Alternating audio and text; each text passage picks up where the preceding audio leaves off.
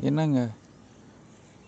எங்களெல்லாம் ஏழு மணிக்கு வீட்டுக்கு போக சொல்லிட்டு நீங்கள் மட்டும் காலேஜில் ஏழு மணிக்கு மேலே உட்காந்து ரெக்கார்டிங்லாம் பண்ணிவிட்டு ஆடியோ போஸ்ட் பண்ணுறீங்களே அது மட்டும் என்ன சார் கதை?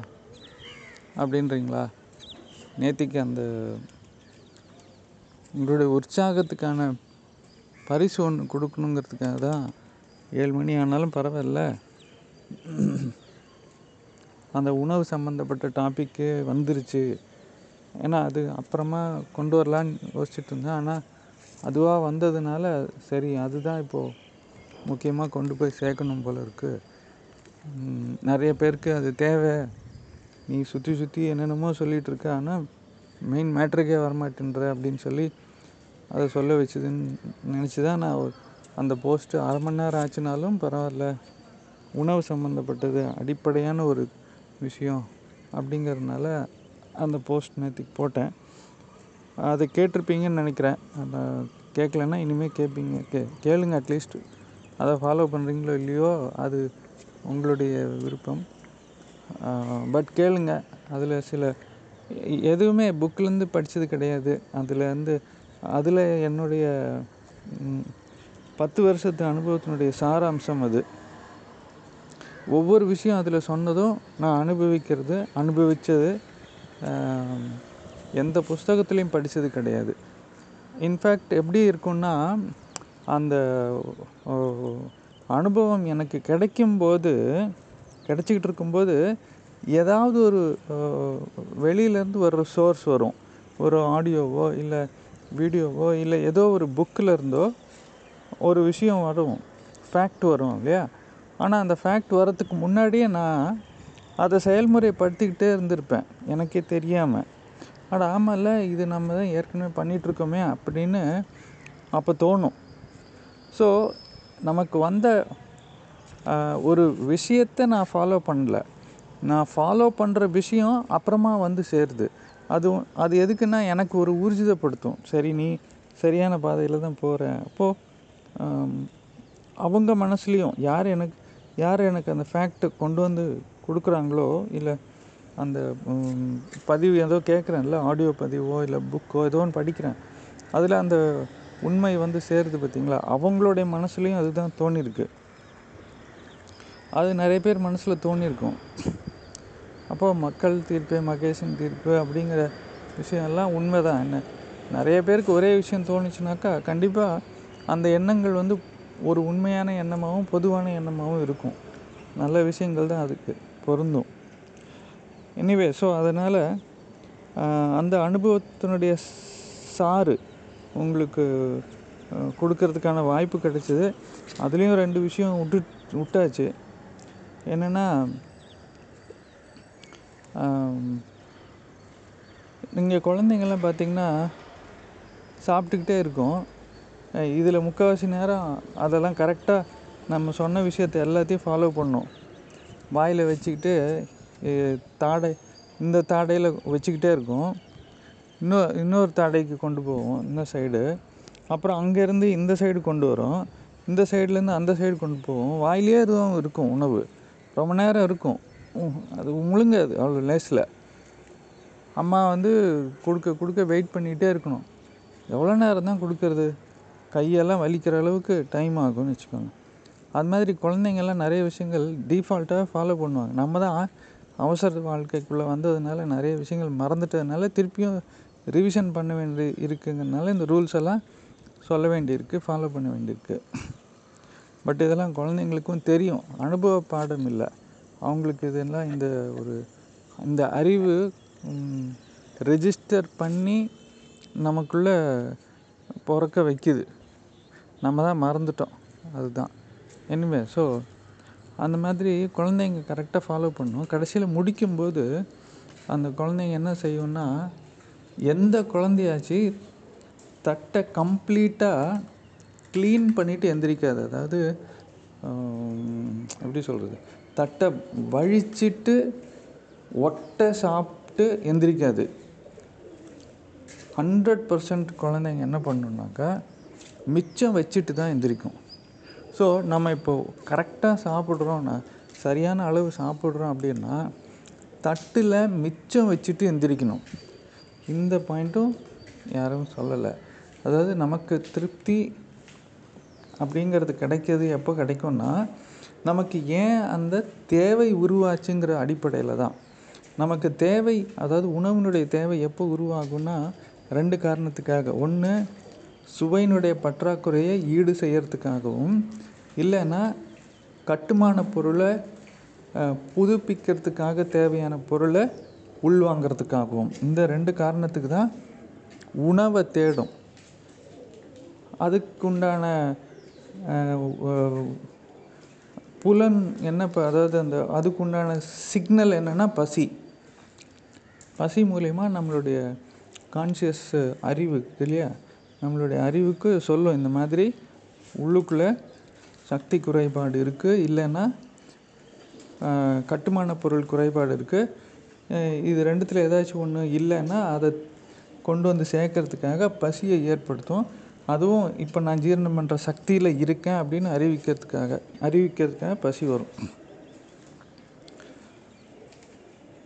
இது பூர்த்தி ஆனதுக்கப்புறம் தட் இஸ் இந்த ரெண்டுத்தில் ஏதோ ஒன்று இல்லைன்னு சொன்னோம்ல அது பூர்த்தி ஆனதுக்கப்புறம் போதும் அப்படின்னு சொல்லுது இல்லையா? அந்த போதும்னு சொல்கிற அந்த வார்த்தையை கேட்குறதுக்கு தான் இவ்வளவு மெனக்கிடுறோம். தட் இஸ் எந்த இடத்துல நிறுத்தணும்? இது எப்படி எப்படி சாப்பிட்ணுங்கிற விதம் எதுக்காக இவ்வளவு மெனக்கட வேண்டியிருக்கு இவ்வளோ ரூல்ஸ் இருக்குது அப்படின்னு சொன்னால் நாம் அதிகமாக சாப்பிடக்கூடாதுங்கிறதுக்காக தேவைக்கு தான் சாப்பிடணும். ஆசைக்காகன்னு உள்ளே போயிட்டு தான் மாட்டிக்கிறோம். ஆசையே அழிவிற்கு காரணம் புத்தர் சொன்னார்னா அதுக்கு உண்டான மெயின் ரீசன் இதுதான். அப்போது நம்மளுடைய தேவைக்கும் ஆசைக்கும் இரு இடையில இருக்கிற கோடு எங்கே இருக்கோ அந்த உடம்பு போதும் அப்படின்னு சொல்லுது பார்த்தீங்களா அந்த போதும்னு சொல்கிற வார்த்தையை கவனிக்கிறதுக்காக வேண்டி ஒரு அவேர்னஸ் ஒரு விழிப்புணர்வு இருக்கணுங்கிறதுக்கு தான் இவ்வளவு ஸ்டெப்ஸு நாம் ஃபாலோ பண்ண வேண்டியிருக்கு. அப்போது ரெண்டு இட்லி போதும். சரி நாலு இட்லி போதும்னு வச்சுக்கோங்க. அந்த மூன்றரை இட்லிலேயே அன்னைக்கு என்னமோ போதும்னு சொல்லிச்சுனாக்கா குழந்தைங்களா இருந்தால் என்ன பண்ணுன்னா அந்த பாதி இட்லி தட்டில் இருந்தாலும் வச்சுட்டு எந்திரிச்சிரும். ஆனால் பெரியவங்க மனுஷங்க நம்ம வளர்ந்தவங்கன்னு சொல்லிக்கிறோம் பார்த்தீங்களா விடமாட்டோம். அந்த மிச்சம் மீதி இருக்கிற அந்த பாதி இட்லியையும் வலித்து உள்ளே தள்ளி அடித்து அதுவும் அந்த சட்னி நல்லா இருந்ததுன்னா கண்டிப்பாக இன்னொரு அரை இட்லி கூட எக்ஸ்ட்ரா போட்டு சாப்பிடுவோம். நம்மளுடைய தேவை என்னவோ சரி எக்ஸ்ட்ராவே சாப்பிட்டுக்கோங்க. ஆனால் ஒரு ஒரு ஸ்டேஜில் அந்த மீதி தட்டில் இருந்தாலும் போதும்னு வந்துருச்சுன்னா கொஞ்சம் தானே இருக்குது அதையும் சேர்த்து சாப்பிட்ருவோமே அப்படின்னு நாம் அங்கே மாட்டிக்கிறோம் பார்த்தீங்களா? அதுதான் தப்பு. மீதி இருக்கிறத வேஸ்ட்டு பண்ணக்கூடாது குப்பையில் போடக்கூடாது அப்படின்னு இல்லை. நீங்கள் மீதியை தட்டில் வச்சுட்டு போனாலும் அதை கிருமிகள் சாப்பிடும். குப்பையில் போட்டாலும் கிருமிகள் சாப்பிடும். கிருமிகளும் இயற்கையினுடைய படைப்பு தான் அதுவும் உயிர் தான். அதனால் நீங்கள் வேஸ்ட் பண்ணுறீங்கங்கிற கணக்கே கிடையாது. நம்ம பண்ண செலவை நாம் முழுசாக அனுபவிக்க முடியலையே அப்படிங்கிற விஷயத்தில் வேணால் வேஸ்ட்டு பண்ணாத வேஸ்ட்டு பண்ணாதன்னு நாம் சாப்பிடுவோம். பசங்களையும் திட்டுவோம். வச்சுட்டு எந்திரிச்சாக்கா. பசங்களை திட்டக்கூடாது. அவங்க வச்சுட்டு எந்திரிச்சா போதுமா? ரைட் எந்திரிச்சிருன்னு சொல்லிடணும். நம்மளும் அதை ஃபாலோ பண்ணணும். இது ரொம்ப ரொம்ப இம்பார்ட்டண்ட் ஸோ தட்டில் மிச்சம் வச்சுட்டு தான் எந்திரிக்கணும். அது கிருமிகளுக்கும் போய் சேரும். ஓகேவா அதுவும் ஒரு விதமான தான தர்மம்னு நினச்சிக்கோங்களேன். எப்படி வந்து மாட்டுக்கு இலை கொடுக்குறோம் புறாவுக்கு தானியம் கொடுக்குறோம் இப்போ இன்றைக்கி காலையில் இப்போல்லாம் வெயிட் பண்ணுறதே கிடையாது. ரெண்டு நாளாக சரியான சாப்பாடு கிடைக்கல போல இருக்குது நேற்றுக்கும் சரி இன்றைக்கும் சரி. பத்து தட்டில் வைக்கிற வைக்கும்போது முன்னாடியெல்லாம் பத்து தட்டிலையும் வச்சுட்டு போனதுக்கு அப்புறமா தான் அது வரும். இப்போல்லாம் நான் முழுசாக வைக்கிற வரைக்கும் எல்லாம் வெயிட் பண்ணுறதில்ல நாலு தட்டில் வச்சதுக்கு அப்புறமே அப்படியே பின்னாடியே வந்துடுது கும்பலாக அப்புறம் மீதி நாலு தட்டு வைக்கிறதுக்குள்ளே ஃபஸ்ட்டு நாலு தட்டில் சாப்பிட ஆரம்பிச்சிடுது நீ எப்போ வைக்கிறது நான் எப்போ சாப்பிட்றதுங்கிற மாதிரி அதுக்கு ரொம்ப பசி. அவ்வளோ தேவை. அதனால் அந்த புறாக்கள்னு சொன்ன உடனே ஞாபகம் வந்துச்சு ஃபஸ்ட்டு வாய் நம்மளுடைய முன்னோர்களுக்கும் வச்சிடணும். இந்த மகாலய அமாவாசைக்காகலாம் வெயிட் பண்ணக்கூடாது.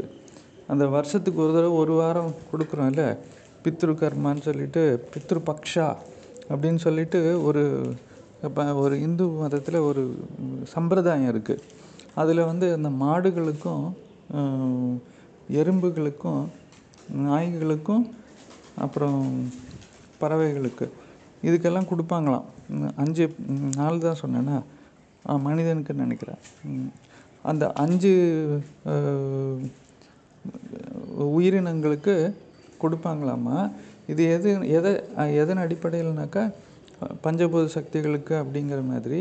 இன்னொன்று இந்த பித்ரு கர்ம அப்படின்னு சொல்கிற இந்த விஷயம் என்னென்னா நமக்கு நம்மளுடைய முன்னோர்களுக்கு நாம் உணவு கொடுக்குறோமாம்மா அது அந்த காக்காய்க்கு கொடுக்கறது அது மாதிரி ஒரு நம்பிக்கையும் சம்பிரதாயமும் இருக்குது என்னுடைய கேள்வி என்னென்னா மற்ற நாள்லாம் பசிக்காதான்னு கேட்பேன்.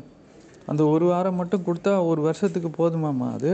அவங்க நம்மளை ஆசீர்வாதம் பண்ணுவாங்களாம் நமக்கு வாழ்க்கையில் நோ என்ன சொல்கிறது கஷ்டங்கள் வராதான். எவ்வளோ சுயநலமான எண்ணம் பாருங்கள் மற்றவங்களுக்கு கொடுக்கறது நமக்கு நல்லதுங்கிறனால நாம் கொடுக்கணும் அப்படிங்கிற மாதிரி வருது. அப்படி யோசிக்கக்கூடாதுல்ல அவங்களுக்கு தேவை. அதனால் நாம் கொடுக்கணும் அப்படின்னு தானே நாம் அவங்களுக்கு கொடுக்கணும். இது எந்த அளவுக்கு மனுஷன் சுயநலமாக இருக்காங்கிறதுக்கான உதாரணங்கள் அவன் வாயிலேருந்தே வருது. எனிவே அது என்னமோ சொல்லிட்டு போட்டோம். தினைக்கும் அவங்க மொட்டை மாடியில் போய் தான் கொடுக்கணுன்னு அவசியம் கிடையாது. நம்ம தட்டிலேயே கொஞ்சம் எடுத்து வச்சிடலான்னு சொல்கிறேன் ஒரு மொதல் வாய் கொஞ்சமாக நம்ம சாப்பிட்ற அளவு முதல் வாய் எடுத்து ஒரு ஓரமாக வச்சுட்டா அது அவங்களுக்கான உணவை நாம் மனசில் நினச்சிக்கணும். அட்லீஸ்ட் அவங்க நம்ம மனசில் இருக்காங்கங்கிறது நமக்கே தெரியும். ஒரு திருப்தி கிடைக்கும். அப்பா அம்மா கொடுத்தாச்சு கொடுத்துட்டு சாப்பிட்றோம். அதை தவிர நீங்கள் மொட்டை மாடியில் கொண்டு போய் வைங்க. இல்லை எங்கேயாவது வைங்க. ஆனால் டெய்லி வைக்கலாம். மூணு நேரமும் நம்ம சாப்பிட்றதுக்கு முன்னாடி வைக்கலாம். அது யா- அது பறவைகள் தான் வந்து சாப்பிடும் மோஸ்ட்லி இந்த ஔவையாரும் சொல்லியிருக்காரு சொல்லியிருக்காங்க ஔவையாரை பற்றி பேசணும்ல. நம்ம சாப்பிட்றதுக்கு முன்னாடி பசியில் இருக்கிற ஒருத்தருக்கு சாப்பாடு கொடுத்துட்டு அப்புறமா சாப்பிடு அப்படிங்கிறது அழகாக ஒரு அவை பாடலில் வரும். அந்த ஆத்திச்சூடியில். அது மாதிரி நம்ம முடிஞ்ச அளவு கொடுத்துட்டு சாப்பிடணும். ஃபஸ்ட்டு அது வெளியே போய் கொடுக்க முடியல வீட்டில் சாப்பிட்றோன்னா தட்லேயே ஒரு வாய் எடுத்து வச்சுட்டு அப்புறம் நம்ம சாப்பிட்டுட்டு மிச்சம் வச்சுட்டு தான் எந்திரிக்கணும். அது இது ரெண்டு பாயிண்ட்டும் நேத்திக்கு சொல்ல மறந்துட்டேன். அதனால சொல்கிறேன் ஸோ மேற்கொண்டு இதெல்லாம் ஒரு பவர் பாயிண்ட்டாகவும் ப்ரெசன்டேஷனாகவும் போட்டுட்டு உங்களுக்கு கொடுக்கலான்ட்டு ப்ளஸ் இன்னைக்கு ஒரு சில விஷயங்கள் பகிர்ந்துக்க போகிறேன் அதுக்கப்புறம் ஓ அதான் ஒரு விஷயந்தான் அது நேற்றுக்கு சொன்ன ஹோம்ஒர்க் பாடம் மன ரீதியான உணர்வு ரீதியான ஹோம்ஒர்க் பாடமும் செஞ்சுருப்பீங்கன்னு நினைக்கிறேன். அதெல்லாம் தொடர்ந்து செய்யுங்க. நம்ம கிளாஸ் ஆரம்பிச்சதுலேருந்து சொல்கிற விஷயங்கள் எல்லாம் லைஃப் லாங் தொடர்ந்து செய்கிற மாதிரி தான் இருக்கும். அப்படி செய்யும்போது உங்களுக்கு ஜீரண சக்தி அதிகமாகும். ஒருத்தங்க சொன்னாங்க கழிவுகள் தேக்கம் தான் நோயினா நம்ம கழிவுகளை நீக்கும்போது தான் நமக்கு சக்தியினுடைய ஓட்டம் கிடைக்கும். தட் இஸ் ஓட்டமும் தேக்கமும் கம்பேர் பண்ணி எழுதியிருந்தது இல்லையா போர்டில் அந்த ஓட்டம் அதிகரிக்கணும்னா தேக்கங்களை நீக்கணும்னு சொன்னாங்க. ஆக்சுவலாக அது விஷயம் இல்லை. ஓட்டத்தை அதிகம் பண்ணும்போது தேக்கம் தானாக நீங்கிடும். தட் இஸ் வெளிச்சத்தை உள்ளே கொண்டு வரும்போது இருட்டு நீங்கிடும். நம்ம ஒரு ரூம் இருட்டாக இருக்குன்னு சொல்லி அந்த ரூமில் இருக்கக்கூடிய இருட்டை தூக்கி வெளியே போட முடியாது. ஆனால் வெளிச்சத்தை உள்ளே கொண்டு வர முடியும். அது மாதிரி தேக்கங்கள் இருக்கும் இல்லையா எல்லார் உடம்புலையும்? மனத்தேக்கம் மனசில் தேக்கங்கள் ம உடலில் தேக்கங்கள் எது எந்த இடத்துல வேணாலும் தேக்கங்கள் ஏற்படும் போது ஓட்டம் குறையும் தான். ஆனால் ஓட்டங்களை இன்க்ரீஸ் பண்ணணும். சக்தியை இன்க்ரீஸ் பண்ணும்போது தேக்கங்களை அது அடிச்சுட்டு போயிடும். ஒரு டேம் வந்து டேமை உடைச்சிட்டு அந்த தண்ணிக்கு ஒரு சக்தி கிடைக்கணும். அந்தளவுக்கு நம்ம சக்தியை உள்வாங்கி அதை பயன்படுத்தணும்.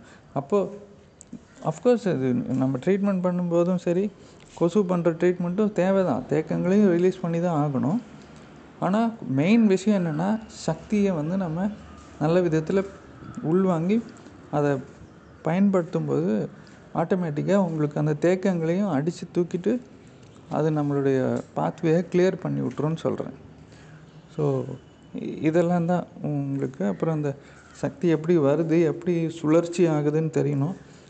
அப்புறம் இன்னொரு விஷயம் என்னென்னா காலேஜில் வந்து இனிமேல் சண்டே சண்டே லீவ் விட்டுடலான்னு பார்க்குறேன் ஏன்னா ஏற்கனவே உங்களுக்கு ஆனால் நீங்கள் உங்களுடைய ஹோம்ஒர்க்கை செய்ய வேண்டியிருக்கு. ஏன்னா சாட்டர்டே சண்டே தானே செய்ய போகிறீங்க இப்போ அந்த வாரத்தில் நடந்த விஷயங்கள் எல்லாத்தையும் நீங்கள் உள்வாங்கிறதுக்கு ஒரு நாள் டைம் கொடுக்கணும். இந்த பதிவுகளே கொடுத்துக்கிட்டே இருந்தால் நீங்கள் ஃபோன்லேயே உட்காந்துட்டு இருந்தீங்கன்னா எப்படி நீங்கள் உங்களுக்கான புரிதல் கொண்டு வர்றதுக்கு நீங்கள் உங்களுக்கு அந்த கொஞ்சம் ஒர்க் செய்யணும்ல வீட்டில் வீட்டு பாடம் செய்கிறதா இருந்தாலும் சரி அந்த வாரம் நடந்த விஷயங்கள் அந்த போஸ்ட்டை பார்க்குறதுக்கும் அந்த கமெண்ட்ஸ் பார்க்குறதுக்கு எல்லாத்துக்கும் ஒரு டைம் வேணும் இல்லையா? ஸோ அதுக்காக ஒரு நாள் ப்ளஸ் உங்களை ஃபேமிலிக்கு ஒரு நாள்.